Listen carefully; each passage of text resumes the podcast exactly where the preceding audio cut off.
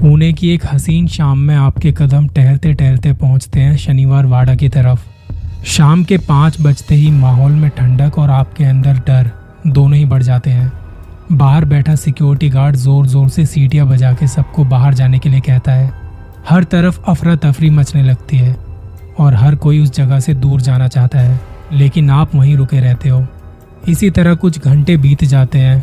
वहाँ शायद आप एक चीज़ देखना भूल जाते हैं। बाहर बोर्ड पर लिखा था कि पूर्णिमा की रात को अंदर जाना मना है। फिर भी आप अंदर चले गए और जाते ही आपको अजीब सी चीखें सुनाई देती हैं।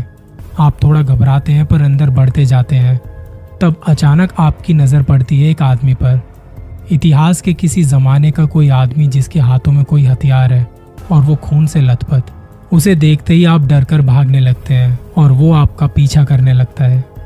शनिवार वाडा की कहानी इतनी ज़्यादा डरावनी है कि रात को वहाँ जाने में किसी की भी रूह कांप जाए। और भारत में ऐसी कई जगह और हैं जिनके बारे में जानना भी बाकी है।